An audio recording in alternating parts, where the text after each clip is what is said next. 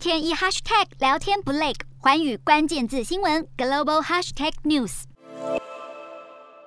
墙壁碎裂，家具残骸四散满地。这是位在乌克兰马利波的儿童医院。乌国在九号指控俄罗斯违反停火协议，空袭院区，阻断了当地的难民撤离工作。泽伦斯基愤怒反问俄罗斯，因为乌俄双方才刚同意停火一天，让平民安全通过人道走廊，没想到炮火声再度打破协议，让马利波又承受了一轮无情轰炸。当地已经累计大约一千三百位平民死亡。由于尸体太多，无法进行常规埋葬，当局甚至挖了一座万人冢来集中掩埋伤亡者。近一千公里外的车诺比核电厂同样受到战事影响，目前供电已经完全中断。若是断电情况持续，当局认为有可能会造成辐射外泄。